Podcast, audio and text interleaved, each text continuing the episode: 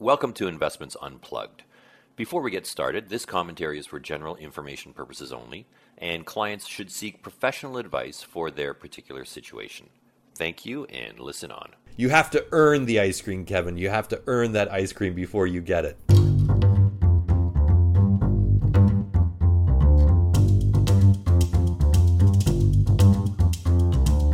How do you predict the future? Let's be honest, part of the investment management business is trying to predict the future. If you're investing in equities, you're making a prediction on the prospects for a company. In fact, every business has an element of forecasting the future the future market opportunities, the future earnings potential for a company, the future for commodity prices, the future for interest rates and inflation, the future of the global economy, and that takes us to the Copenhagen Institute of Future Studies and Megatrends. What is a megatrend? The Copenhagen Institute describes megatrends as long term trends that influence societies globally. They go on to suggest that when developing a solid and successful strategy or scenario process, it is essential to identify the megatrends influencing the future of an organization and to be prepared for their effects. So, in this new post pandemic world, can we use megatrends as a basis for investing? Listen on. This is Investments Unplugged.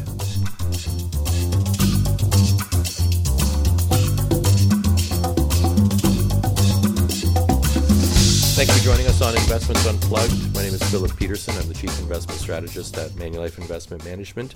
Uh, joined today by my colleagues Macan Nia and Kevin Headland. Hey guys. How's it going? How's it going? Hello. All right. We are all social distancing. We're all recording uh, at our own homes. And uh, I think it's, it's been going fairly well. So we've been basically working from home now, guys, for uh, three months, I think it is, since the really since the middle of March to now. Oh, two, yeah, two and a half months, coming up on three months right now. And uh, it's been, I would say, an interesting go. And, and I think an easier adjustment for me and, and my family than you know some out there. Um, today we're going to be talking about future trends and how it relates to one of the individual portfolios uh, at Manulife. But before we get into that, I want to get into the what you need to know that I think will actually lead into it, or some elements of uh, this what you need to know conversation will lead into what we're going to talk about. I'll start. My what you need to know is there is a bicycle shortage. Now, this is something that that uh, I, I, heard and I was chatting about with uh, another colleague. That given what has been going on, there seems to be a very high demand for bicycles across Canada, and the Globe and Mail wrote about this. Um, but not only in terms of, of just leisure, but perhaps you know bicycles as an alternative to mass transit or taking the car. So the Globe reported this in Vancouver, which tracks numbers every day, the level of bicycle traffic was dramatic. It was it was extreme. Uh, the daily auto traffic has been down by 47% uh, as of April 1st, compared with the previous year. Um, and transit ridership is down by 90%. And we see this as, as well, when streetcars pass me as I'm walking, you see maybe one or two people on them where otherwise they'd be full. Cycling was only down uh, 30%, um, but as of May 14th, cycling was up 13% from the previous year, while auto traffic was still down over 30%. Now, there's in the, this report, they speak to a number of uh, bicycle shop owners across Canada, and they're saying the same thing that sales have gone through the roof, that uh, they are out of stock in many areas, that what would have normally taken to the end of August to sell, they've completely sold all of that by now. Um, I was in Canadian Tire uh, just the other day, and I noticed where normally you'd have you know rows, like three or four rows of bicycles available for sale, there were none. And I think the this is one of the things that we're seeing as a consequence of the lockdown. People are looking to alternatives. How do we entertain ourselves in the summer where the kids aren't going to summer camp? uh, at least not overnight camp? How do we entertain ourselves you know, when our work commute is freeing up upwards of, of two or three hours a day? Uh, the kids are at home. What do we do? hop on a bike, let's go for a ride. It's an easy way to maintain that social distance, get some exercise, get out of the house, see areas of, of the city, whatever city you live in, uh, see areas of the city that you might otherwise not see, and you know just kind of manage through this this environment. And I know you know where my son's doing that now. He's getting on his bike, you know, uh, first thing in the morning, going for a ride either on his own or with friends. And as soon as I get this cast off on my arm, I'm going to be doing the same thing. So there's my what you need to know. Bicycles are in demand. If you are looking for one, good luck. It might be hard to come by. It's funny you say that, Philip, because there's also that impact happening in greenery. So anyone who gardens out there, that very same dynamic is happening. And I was at our local one, and you notice there's hardly any variety of flowers, and the vegetables are like from seedling basically. And talking with the individual, he was saying it's both ways. So from the supply side is these large scale greeneries were not planning two months ago because they didn't know what the environment would look like today. And on the demand side, everyone's just looking to do something, especially during the summer. And what better way is to garden? So it's funny to see these uh, carryover effects from COVID nineteen and flow into the summer. Yeah, so you know, it's it's on the kind of the brighter side of things. It's it's not all bad. It is forcing us to take a step back and and look at other things. But so there you go, Kevin. Uh, you're what you need to know. Yeah, thanks, Philip. Uh, my what you need to know is kind of the again on on the impact of COVID nineteen and. Really, what we're seeing is is what I would like to think is a, a tectonic shift uh, happening, uh, really as a result of work from home policies. a lot of people are realizing that can, they can be more productive from work from home companies are realizing they can be more efficient and actually more profitable perhaps by working from home uh, decreasing the amount of uh, space needed for the workforce, uh, especially uh, when they're leasing buildings and whatnot. Now, there is a few companies that actually have announced permanent changes to their workplace policies. Just to name a few, uh, Facebook. So, Mark Zuckerberg recently announced that 50% of Facebook employees could be working remotely within the next five to 10 years. Uh, Jack Dorsey, CEO for Twitter and Square, also announced that both Twitter and Square uh, could be working from home uh, forever, or perhaps at least they will have the choice of where to work from. Work from. Uh, Shopify recently, uh, Tobi Lütke in Canada, the CEO, uh, announced that Shopify will be working remotely permanently for most of their employees. And it's not just software companies either.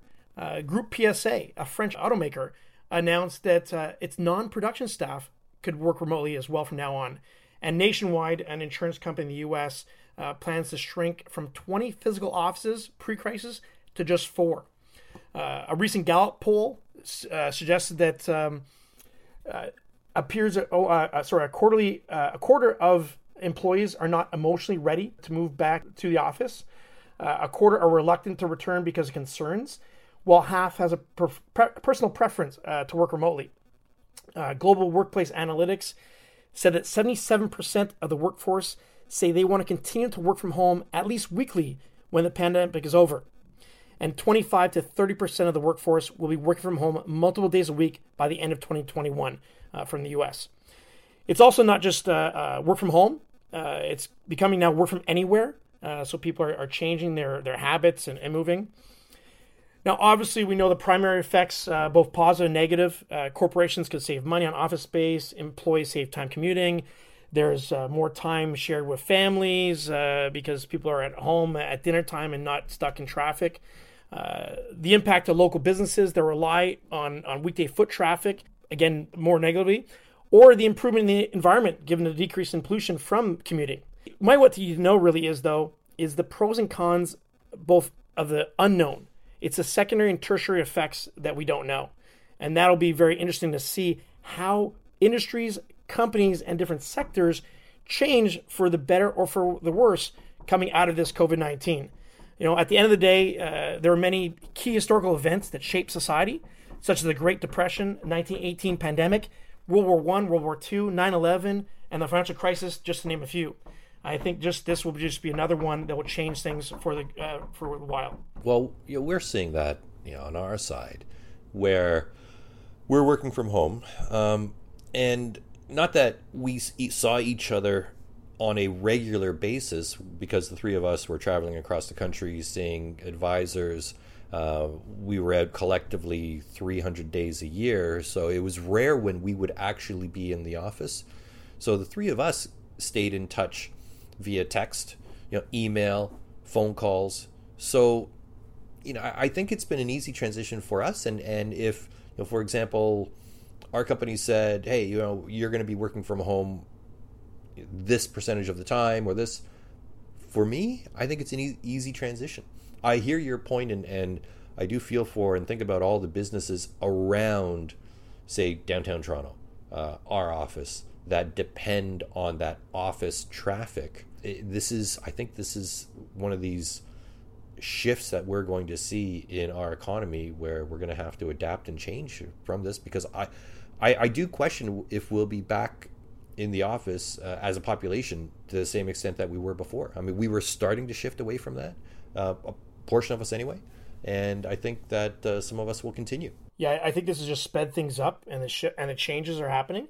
And as I said, you're going to see positive and negative changes. And I think uh, a lot of people were perhaps reluctant to make the shift, and maybe they, uh, you know, old habits die hard, and um, maybe they didn't think they'd be as efficient or as effective at home. Uh, but I think as people are forced to do something, they realize how quickly they can adapt. And fortunately, things will adapt with it, and it'll be, as I said, very interesting to see the changes down the road from this uh, this uh, requirement uh, due to COVID 19. Macan, you're what you need to know. So I'm going to take the Debbie Downer aspect of working from home and. oh, here we go. Shocker. But it's a reality many people are experiencing, and that is from working from home, you would think that you'd be working less, but the surveys and the statistics point to actually we're working longer now because we're look, uh, working from home. So on average, the typical American Canadian is working three hours longer and this pandemic workday has really obliterated work life balance for the majority of employees. So we're now nearly three months into this.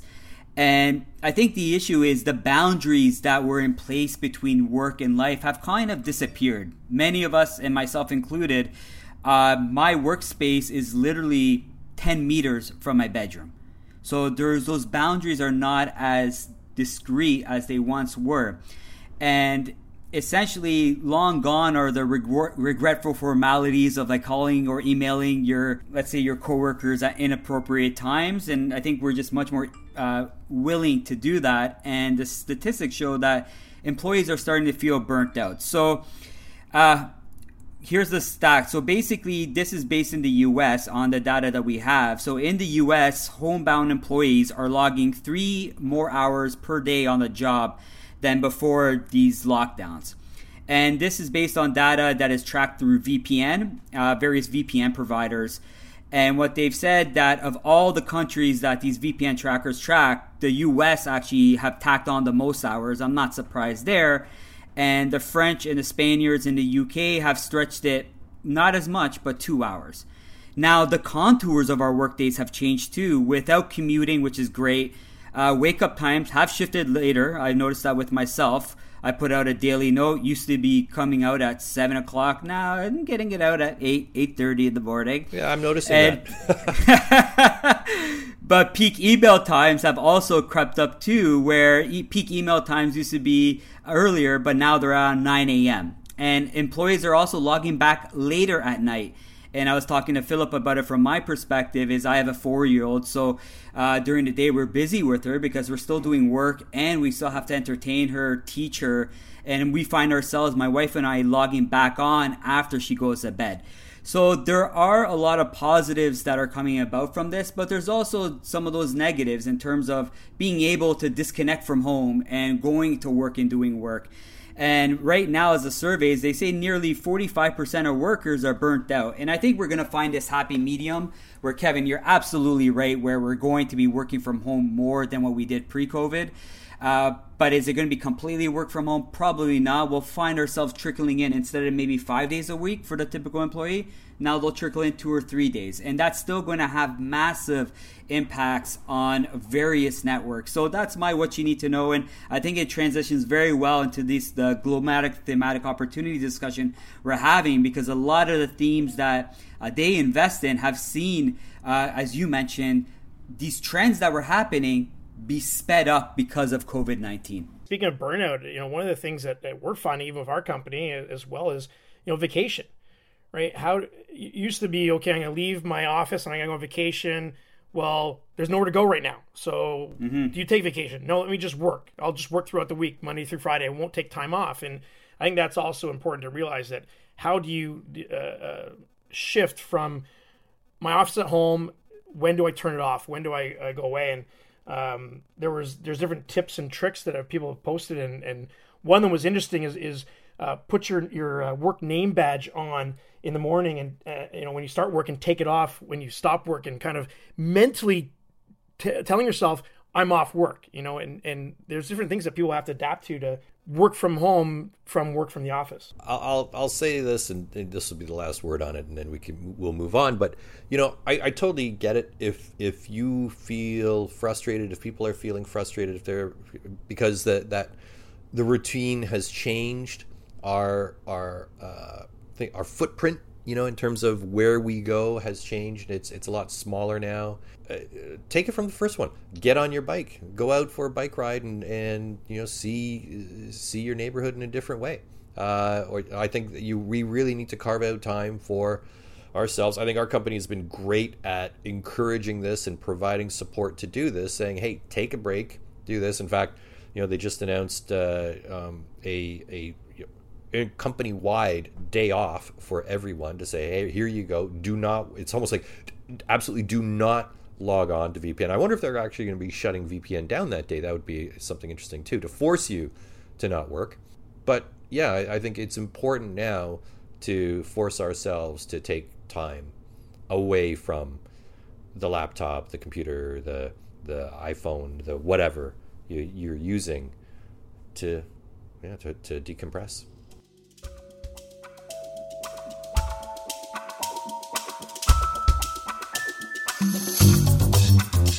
All right, so with that, you know, let's let's uh, kind of lead from there to some of the changes that we're seeing, and and I think I'm going to start the conversation this way: the coronavirus pandemic was unpredictable. Um, like no one could have predicted that this was going to happen. There's been lots of talks of the potential for a pandemic and what it might look like, and, and speculations around that. Um, I think the really interesting thing is there are some trends that were occurring before the coronavirus that as a result of the lockdowns are going to accelerate. And um, now these, let me dial it back. At Manulife, we partner with Pictet Asset Management uh, based in Geneva. Um, and they are, we would describe them as pioneers in what uh, we would say is thematic investing. Um, they've got over 20 years of experience in thematic uh, investing. Um, and they use the, the these mega trends as kind of a background to the ideas or recognition of how the global economy is going to change over the next number of years not just you know year two years but you know over the next decade what are the themes that are going to drive the global economy? Um, megatrends are, are powerful social, demographic, environmental, and technological forces of change that are, are reshaping our world. Uh, these trends are transforming the way countries are governed, companies are run, and people live their lives, as we're seeing and living and experiencing today. Uh, the impact of these megatrends include the di- digitalization of the economy, the rapid expansion of cities, and the depletion of the Earth's natural resources. And so, what Pictet tries to do is analyze and understand these ideas and the beneficiaries or the companies that are involved in these megatrends that are actually shaping our future. And and I'll start with one example, and that's the idea of a digital currency or digital payments. Uh, this is something that has been talked about for a while, and, and we've seen it with, with Visa and you know, basically credit card transactions over time. But I, I think that's changed in that, you know, guys, when was the last time you used cash? That you paid cash for something? And I don't just mean uh, like because of the coronavirus, but especially because of the coronavirus. So we've seen you know, we're moving rapidly to a cashless society, but even beforehand, you know, how often would you go to the bank to withdraw money? And I'm thinking personally, I haven't been to an ATM since before the lockdown, as businesses have basically now they're putting up signs saying, you know, debit or credit only. So this is actually forcing that uh, the acceleration of this cashless society. That you know there are many examples of companies that are benefiting from this. But you know, hey, Kev, when was the last time you used cash? Yeah, I, I honestly don't even remember. Um, uh, it, it's crazy. I, I you talk about ATMs. I think the last time I went to an ATM was actually to deposit cash. Um, it, it's funny. I, I, do a lot of shopping even before COVID nineteen uh, for my mother in law, and so I put it on my Visa. I benefit from the points, and then uh, she pays me in cash, and I deposit that cash in my bank account. So it's, uh, uh, you know, I'm even using it. I'm not using cash from that perspective, you know. So um, I don't remember when the last time I went to actually withdraw cash from ATM is. And I think when we were talking with them, is the sell-off that we saw in March essentially provided an opportunity for the PMs on that fund to uh, add to those positions. So they were always very positive on it, based on us going away from basically uh, fiat currency. But what they saw was there was a cyclical compression in the short term but actually boosted the secular trend of electronic payments. And they were able to add to positions that they already had at even more attractive valuations. And that's, yeah, we saw the carnage that we saw in the markets, but it provided a lot of our fund managers great opportunities to add to great names within those uh, within those funds. Exactly, and, and these companies include Visa is, is one of the more uh, top of mind companies when you think about that. Um, but you have you know, PayPal is another one. Um, you know, Fidelity National Financial is another one that basically they manage you know cash transactions, and this is a business that you know we're going to see um, become more prevalent uh, as a result of uh, it was already moving that way, um, but it's going to increase. And I, I remember um, when I was a kid, when you had that part-time job, you still got a paycheck. And it was a physical check.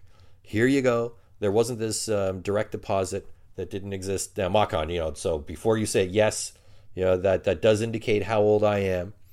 But you had to then go. I didn't even have to say it. Yeah, I, I didn't even yeah, have to say I it. know. I, I could just feel it. Uh, you had to go and literally deposit the check, um, and uh, and then you know, withdraw the cash.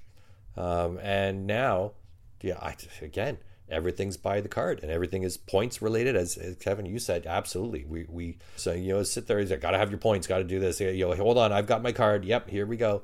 And uh, it's, I think this, this coronavirus is only going to accelerate that. And I think there are some really great companies that can take advantage of it. You know, what's interesting, Philip, on that perspective is not just e-payments uh, companies are benefiting, but think about cybersecurity right? As we transact online, we have to increase our our security around that, and some companies are great at taking advantage of that, right? So it'll be quite interesting to see the advent of, of um, protecting against uh, cyber or uh, cybersecurity uh, for online payments. Well, look at it, Kev. You bring up a good point. Is let's take away from the transaction perspective and let's kind of leverage what we are talking about into what you need to know. Where more of us are working from home. We're using these programs, whether it's Zoom, whether it's you know the various uh, uh, mess like the various programs, and security from that aspect is going to be even more important in terms of. Uh, well, look what Zoom went into in terms of the security aspect of that. And as we work more from home, I think that's going to be even more important in, in terms. And this goes to one of their themes and one of their larger themes is this whole cybersecurity aspect, and whether it's from the electronic payment perspective or it's whether just generally security while we're using these laptops at home that benefit the areas that they're investing in. And look at something like that was already happening was cyber, basically cyber theft, right? And then now fast forward to today, we were hearing stories about cyber theft that are targeting pharmaceutical companies that are trying to de- develop a potential vaccine and I think COVID just, again, increased the amount of spending that's going to go into these areas. And managers like Pictet with this fund uh, are well positioned because of that. Switching gears a little bit, let's think about uh, globalization because there's been a lot of discussion around whether globalization has been a failed experiment in a way because of the coronavirus pandemic, and we're going to see deglobalization. Now, I don't believe that's the case and speaking with with uh, Gert, uh, the lead portfolio manager on the Global Thematic Opportunities Fund, the Manulife Global Thematic Opportunities Fund, they had a different way of looking at it in terms of it's not necessarily going to be deglobalization. Um, it's going to remain, they think, a globalization environment, but they call it nearshoring, where it's it's still diversification of your, uh, I guess, manufacturing or your supply chain um, but it's going to be focused from globalization to regionalization, uh, where they're saying it's a mix of both redundancies of supply chains and nearshoring, um, obviously being dependent on costs. Like we can't, you know, the idea that because of the coronavirus, one way or another, we're all of a sudden going to bring jobs back to Canada, the United States, wherever it is. Well, that only works if economically it makes sense. You know, companies aren't going to say, "Hey, we're going to double our costs by bringing factories back home." It's just that it's highly unlikely that that's going to happen. Now, automation will allow for uh, that you know repatriation of some jobs uh, or repatriation of the manufacturing. That's not necessarily great for the economy. I know we used to say there's you know some factories that you know run with uh, with two people you know, one person to hit the start button and the stop button, the other one to walk the security dog around the compound. Right, so because everything is is robotics based, um, but this nearshoring idea uh, is kind of interesting, where companies and and he used the example of Schneider Electric is geographically diversified, but they're not dependent on a part from one area of the world being shipped to another area of the world to complete the sale. They're more regional in that they're not impacted by, let's say, you know, trade wars. They're not impacted by a shutdown in one economy that's going to impact another economy.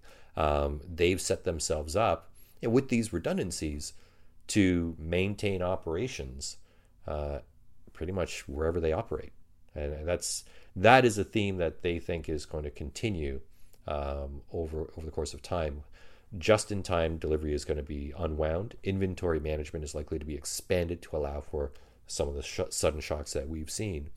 And this is so globalization continues to be uh, a theme, a, a megatrend going forward, not in the traditional way that we think about it, um, but in a way that's, I think, overall smarter for businesses. Yeah, and what was interesting when talking with them, and I think one thing, one aspect that is probably more likely, and I think we all agree to come back home, is the production of anything that is healthcare related or medical technology related. So we saw the shortages that we're still experiencing with PPE, with ventilators, and one reason that the Germans have been so successful opening back up is because they basically manufacture they're a manufacturing economy, they're an export driven economy, and they already manufacture the stuff in house.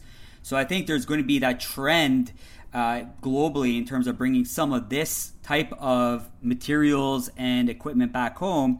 And Gert was saying that the medical technologies companies that they invest in are likely to benefit from that as more of that production comes back home and they see an increase in revenue as a result of that. Deglobalization, you know, it's almost like uh, reglobalization, you know, just changing the way that, that companies globalize, moving, uh, as you said, perhaps uh, companies rather than have a you know a home office in one facility. They have many facilities around the world. Uh, when you talk about uh, just-in-time management, uh, one of my early jobs was working in a electronic component distributor, and essentially we bought from uh, manufacturers and sent to um, end uh, companies that were putting these electronics together. And I was in charge of, of getting shipments from suppliers and you get lead times that would take you know 10 to 20 weeks of a small electronic component. And if those end manufacturers did not have that component they could be actually shut down. And this is just uh, really compounded the the impact to some of these end manufacturers and how they need to have better access and perhaps better uh, inventory management uh, for uh, their their necessary uh, pieces of their production facilities. One of the other interesting aspects in terms of megatrends is digital transformation. You know, now we it's perhaps one of the most overused catchphrases out there. This digital transformation, um, but we have to think about it in terms of you know like online e-commerce, uh, and here we're seeing an acceleration of it as well, where companies that were bricks and mortar, dependent on bricks and mortar, they're going to have to catch up rapidly. But in terms of digital transformation or, or you know technology, uh, the one company that I thought you know, when when he mentioned it, it was just like, oh yeah, absolutely, was NetEase. This this company that basically is is benefiting because you know as we're stuck at home, what are we doing more of? Well, we're more online and we're more playing online games, and uh, companies like like NetEase are benefiting from that. Uh, and this is something that I think you know to, leads right back. If we're going to be in the office less, which I think is is a potential then we are going to have more time um, to do other things if we're not commuting. And you know, online is is definitely one of those things that uh, that we're going to see an uptick in. Not just you know, again, not just gaming, uh, but I think it's going to be with everything that we've we've done. And I'll give you another example. Um, so the weather's turned nice. The weather's finally you know turned nice, um, and it's it's back to shorts weather. Well, guess what? My kids have grown like six inches in the last year each. So nothing from last summer fits. And so we're online shopping for their clothes, uh, you know, shorts, t shirts, and, and whatnot. And, you know, there are companies that are right on top of this and doing it very, very well and are, are gaining our dollars as a result of it, and other companies that aren't. And this is a, a transition I think is going to be is going to continue with the ease in which we can do this, just sit there saying, okay, you know, they have the sizing guides. Um, we're moving into an environment of augmented reality where you'll actually be able to see what these clothes look like on you. Those companies stand to benefit very well from from what's going on. And so I asked Gert the question: in this post-COVID world, what themes are going to be more vulnerable and ones that will actually benefit from this? And he said, going forward, security is going to be materially positively impacted IT security, robotics, which is another theme, uh, smart cities, which is a theme. He said is going to be mixed going forward. Biotech, he said positive. The only one he really said that may be negatively impacted and likely impacted is premium brands in the short term. As we travel less uh, over the next year or two years, that's going to have an impact on premium brands. Uh, he highlighted companies like Expedia or Middleby, and this shows how you know what if the thesis changed, they're not they're not hard headed. And the thesis has changed with COVID 19 when it comes to some of these companies. And those companies were very quick to come out of the portfolio. But generally, net net, because these themes are, as Philip mentioned, they're 12 to 15 year type of trends, not fads. Even COVID, something as transformation as COVID has really only impacted one of those themes of the, I think it's 12 to 15 that they have. The other thing that they've been doing, uh, which is kind of interesting as well, as you talk about this, is not only adding to either new names or, or adding to names they like because of, of uh, sell off in their stock price, but taking advantage of run ups in certain companies to trim and take profits. You know, that's another way that they're they're making changes in this environment. You know, it's they're not just sitting on their hands. There's always something to change um, within a portfolio, whether it's taking profits or adding or, or high grading to the, the, the portfolio. Philip, can I ask you a question? You can ask me anything. So let's. I'm going to ask you a question that we had to ourselves when when global thematic opportunities was positioned to the team is you know what this sounds like a fad product in this environment where ESG has garnered a lot of AUM it's just just another fad. And uh, do you want to maybe talk about our experience with really doing a deep dive due diligence trip uh, with the team and uh, the things that we took away from it? Because I think that's important to highlight. Yeah, certainly, and, and you know, often names can can lead us to the wrong conclusion or wrong impression of things. And so, you know, I would say when we first heard Manulife Global Thematic Opportunities Fund, it's exactly that. Oh, okay, this is going to be one of those uh, companies that invests in like Uber and Netflix and all these, you know, kind of really interesting companies, but none of them really make make a lot of, of money. But this is all the future. These are disruptive technologies. There's another word that's been used, you know, I think perhaps overused over time, disruptive technology. Um, and some some of these companies will work, some won't, and it just reminded me of of the dot com era where you had a lot of great ideas, but you didn't necessarily have great execution. They didn't have the funding on them, and so that was perhaps a, a preconceived notion that was completely wrong. Now, when we went last year and met with the team and sat down with every member of the team. And, and it's not just you know the the the two lead portfolio managers. It's all the other thematic teams underneath them for each of these uh, themed portfolios that we were able to sit down and say okay help us understand what you're looking for. Help us this. You know we walked away with a renewed respect for what they do uh, a deeper appreciation for the companies that they own, the process employed, the ESG that was a part of it and has been a part of it for years, that really, I, would say, changed my mind on it. The first one being that, one, I think that their process is, is very, very well uh, articulated and, and um, developed. Uh, but one of the key characteristics that really attracted me to what they do is that when we started talking about these companies like an Uber or, or a Tesla, they said, well, we only invest in companies that actually generate profits.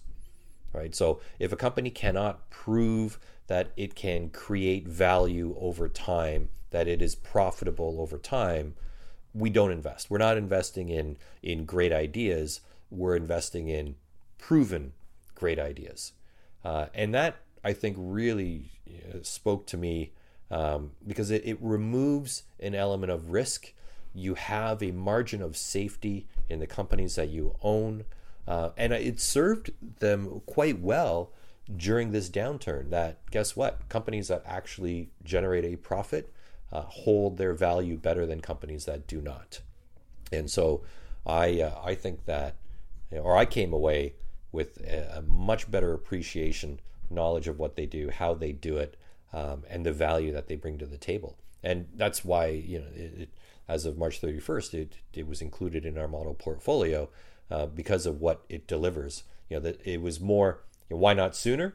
We were waiting for the right opportunity to to add to it, and I think uh, March 31st presented a great opportunity to do so. One of the things that Gert said on, on our call uh, on Monday uh, that really struck me was uh, they they are look for quality compounders.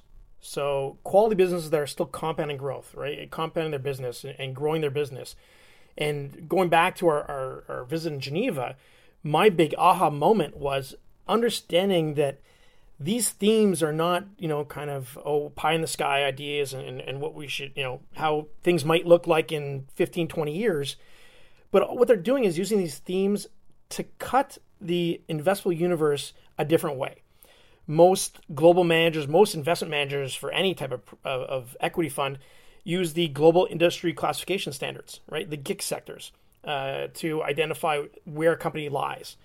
They use these themes really just to uh, as their own GIC sectors, and it all it does is just cuts the way they view the lens uh, of their investable universe. So my aha moment was, and I think this has to do with AUM flows, and we've seen this over the past couple of years as there's been a lot of inflows into any strategy that is low volatility or ESG type of strategy. And the reason I bring this up is I know there's some solutions out there that are outside of this that, you know what, they started in the depths of the financial crisis, 2009, 2010, and they had incredible numbers, but they never experienced or you didn't know how they were going to react during a downturn. And what really stuck out with me with Pictet is they've been doing this type of investing for 24 years. Uh, they have Gardner and these GT or the short term is these type of strategies close to 420 billion dollars. So if they've done this through multiple cycles, and which was very refreshing to see, is during this downturn they acted the performance acted very much in line with what everyone was expecting at Manulife, with good downside protection and it's because they've been through multiple cycles. And I think Hans Peter, who's one of the heads of the thematic equ- equities, and we got this a lot when we brought when they brought in the individual PMs, is their motto is as mowers is be boring, make money. Their motto is we know everything about a little. Basically, our opposition to global equity managers who say they know little about everything. And you really got that from each one of these managers with how much they knew of the underlying business. And that speaks volumes in terms of why they've been able to do well over multi decades and to be able to increase their AUM to the levels where they're one of the top, I think it was top 50 asset managers in the world. Nailed it there with the differentiation of how they look at the universe. I mean, who's to say that the GIC classifications are the right way to look at the investable universe? Yeah, maybe we're looking at things the wrong way. And looking at companies that are driving change going forward or going to participate from the, the change over the next number of years perhaps is the better way to look at it, especially if you want to to drive growth, drive quality, drive value. Um, they've certainly, I think, captured a good way of doing so, and I think in this environment, I said it earlier, but uh, you know, I'm going to just repeat myself here, because of the coronavirus lockdowns in Canada, in the United States, in Europe, and around the world, it is it is changing our behavior. Uh, we have to adapt to it. There are behavioral shifts that I think aren't going to be temporary; they're going to be permanent. And as a result of that, there are companies that are going to benefit from this and companies that will fall by the wayside. So let, maybe let's talk about the themes, P, in terms of how they derive these themes. Sure. Real quickly, uh, they uh, they worked with the Copenhagen Institute of Future Studies on that, and really, it's to identify these global megatrends that will make up uh, or or uh, impact the economy, the global economy, for a foreseeable time. Right. So the megatrends are kind of the big picture idea. The investment themes are the intersection of these megatrends. Um, and so, for example, some of the investment themes is like robotics. You know, robotics would be uh, tied to globalization in a way. Automation is another one, you know, in a way. Um, and so it's intersection of the broad megatrends that really you know, inspire or or capture or are captured in these underlying themes, and those themes of you know smart cities, premium brands, um, the environment, clean energy, you know, water, and so on, are the new sectors, if you will, that they're focusing their attention on to find the companies that are yeah and it, as pure as possible, right? So there is a purity factor to what they're looking for. You know, if a company isn't 100% involved in water, you know, what is their purity or how much of their revenues actually come from that segment? And obviously, they want the the greater the the proportion of revenue that comes from that, the higher the purity content, the more true this company it would be to one of these themes. It, when you think about it, it's like, yeah, if I am investing for the long term, shouldn't I be investing in themes for the long term? It just seems to go hand in hand. It's a good point in terms of the purity, and when you look at their individual holdings, uh, it's very rare to find any one of these big global multinational companies. So each for so Honeywell, GE of the world, they will have a water department within obviously their branch, but because the purity score, how much of their revenue is driven from that theme, uh, is low because it's a multinational conglomerate. It doesn't find its way into the portfolio and that speaks to the active share. So when you look at the active share of global thematic opportunities, it's close to 91%. So it's very different than the underlying index, the MSCI world, and it's often a very good complement for uh, the positions you may hold today. So let's let's close off the conversation here because I, I, think you know we can go on and talking about megatrends for forever. Um, and, and, maybe we'll we'll have to revisit this as well. But when you think of, so I'm going to pose this to, we're going to end it here. But when you look at the themes in the portfolio, which is the one that you sit there and you go that, that speaks to you the most? And I'll start. You know, I'll I'll just go at it. And I think given given what's going on, so I'm going to give you guys a few seconds to just think about it. But given what's going on, you know, I think one of the themes that speaks to me the most um, I, I I'm going to leave healthcare and, and, biotech. I'm going to say digital, um, and digital because of how we're doing this podcast, how I'm operating on a day to day basis. That's the one that when I look at it, I go, you know, how has my life changed by what's going on? Definitely, this digital transformation is impacting my day to day life, and that's the one that I can relate to more than any others. I was probably going to choose uh, um, digital because I thought for sure you were going with health. But if you, you know, avoid the obvious, you know, I'll, I'll leverage your uh, thing with digital and I'll say security and, and really e-payments, right? And you mentioned earlier you're you're shopping more online. Well, how are you shopping more online? Well, you're using e-payments, you're using your credit card, you're using PayPal, you're using these other aspects, and then you have to have security to make sure you protect your purchases and protect um, your information from getting out there. So, you know, I think you can choose any of these, but they're, they're it's it's so interesting when you deep you dive deeper into um, their process and the themes, you realize these companies that are really well positioned to take advantage uh, of, uh, of the changing dynamics. For me, it would be smart cities. And the reason for it is when I look at COVID 19, obviously, because of the characteristics of large cities, it's been concentrated in large cities for the most part. And I think when you look at smart cities, and the technology behind that in terms of the other themes, I think it's only going to be increased. So I look at a couple examples. So one of the themes within that smart cities are these smart buildings. And one thing within the companies that they invest in is basically air filtration. So going forward, maybe these companies, and I was reading a bit about it, is based they can figure out where people are within the building. And if let's say there's a concentration of people in one part of that building, then the air filtration will kick up in that part of the building to make sure that the air is better circulated than other areas which may have less people.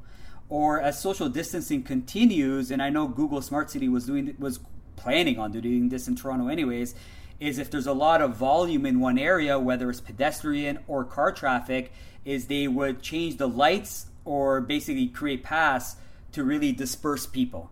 And I think COVID, as we go forward, their social distancing will continue. Is that smart city or these underlying themes within that will continue to benefit from that? I, you know what, smart city. I think you're, you're. That's a great one. If you look at the success that uh, maybe call it smart city, smart country, the success that say Taiwan has had in terms of managing the coronavirus, one of the ways that they're doing that is by tracking people on their phone. Yeah, and, and those that should be quarantined uh, if you came into the country from somewhere else and you have to do a 14 day quarantine, they're tracking you on your phone. If you're moving around, they're tracking you on your phone. The contact tracing is is all done you know, through this. You can think about it like smart application, this network that they've got uh, in now. Taiwan can do this. I think it would be more difficult to do this in Canada, but not impossible. I think this is definitely a direction that we can see things headed, um, and it's one that you know I think is proving itself beneficial to just to the health of the general population. So no, that's a great one. And think about how security impacts that. Like Kevin's point is, okay, if okay, I may be different, but I'm willing to give my information, but as long as it's secure. And now security gets involved in that smart city tracking. So there's a lot of overlap in these themes, and that's one thing I think we all noticed uh, when we went over there. Now I'm going to wrap it up. I think this is a great conversation in terms of global themes, and I think it ties in well with what we're going through, and and also to the point that you know, we know where we are in terms of the economic recession. We know where where things are going. Um, we know that it's going to be a, a gradual recovery. I don't think it's going to be as fast as others, but that doesn't mean that we should be ignoring the investment opportunities that are in front of us for today, for the next year, for the next number of years. And this is why you know we had this call with our partners at Pictet earlier this week to go a little bit deeper into the portfolio. This is why we're talking about it on this podcast. It's like, what do we do in a recovery? Well, here we go. Let's focus on some of the opportunities that might not be in the next 30 days, but likely to be a an opportunity that exists for the next number of years and how we can capitalize on that with the Manulife Global Thematic Opportunities Fund. So, you know, that's the commercial. We'll leave it there. Guys, we're heading into the summer. Real quick, what's the one thing you're looking forward to this summer? Uh, I'm, you know what, I'm looking forward to enjoying my backyard. I've already started to. First thing I do in the morning is I take my coffee and go sit outside and read some emails on my back deck, and uh, I just I'm so looking forward to this weather and continuing this this nice weather. Yeah, I guess mine's pretty easy. My wife is seven months pregnant, so she's expecting in July. So I think as a family unit, we're looking forward to that. And if I didn't give that answer, I know uh, I'd be getting in trouble. But that's something I am looking forward to. That's that's always a good one. Mine mine is actually uh, ice cream. You know, I'm looking forward to. There's an ice cream shop near us, and and uh, you know they uh, they're open Oh, nice. Um, and going for walks with the kids and going getting ice cream, but like walking down there and walking home is something that I'm looking forward to. It's, it's it's one of the simple things in life. It's something that we can still do in this environment without having to worry um, or put anyone at, at risk. And uh, I'm I am really looking forward to that. So on that, gentlemen, Philip, you better get on that bike. oh, I, I'm I'm I'm biking. I'm running. I'm. That's it. You have to earn the ice cream, Kevin. You have to earn that ice cream go. before you get it. Absolutely. All right, gentlemen. Thank you very much, uh, and thank you for listening. Uh, this has been Philip Petursson, Macan Nia, and Kevin Headland. Uh, you've been listening to Investments Unplugged.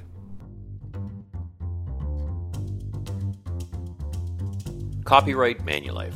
Commentary is for general information purposes only and shouldn't be relied on for specific financial, legal, or other advice, and does not constitute an offer or an invitation by or on behalf of Manulife Investments to any person to buy or sell any security. Opinions expressed are those of Manulife and or the sub-advisor of Manulife Investments and are subject to change based on market and other conditions. Manulife isn't responsible for any losses arising from any use of this information. Manulife mutual funds are managed by Manulife Investments, a division of Manulife Asset Management Limited. Commissions, trailing commissions, management fees, and expenses all may be associated with mutual fund investments. Please read the fund facts and prospectus before investing. Mutual funds are not guaranteed, their values change frequently, and past performance may not be repeated. This information does not replace or supersede Know Your Client suitability, needs analysis, or any other regulatory requirements.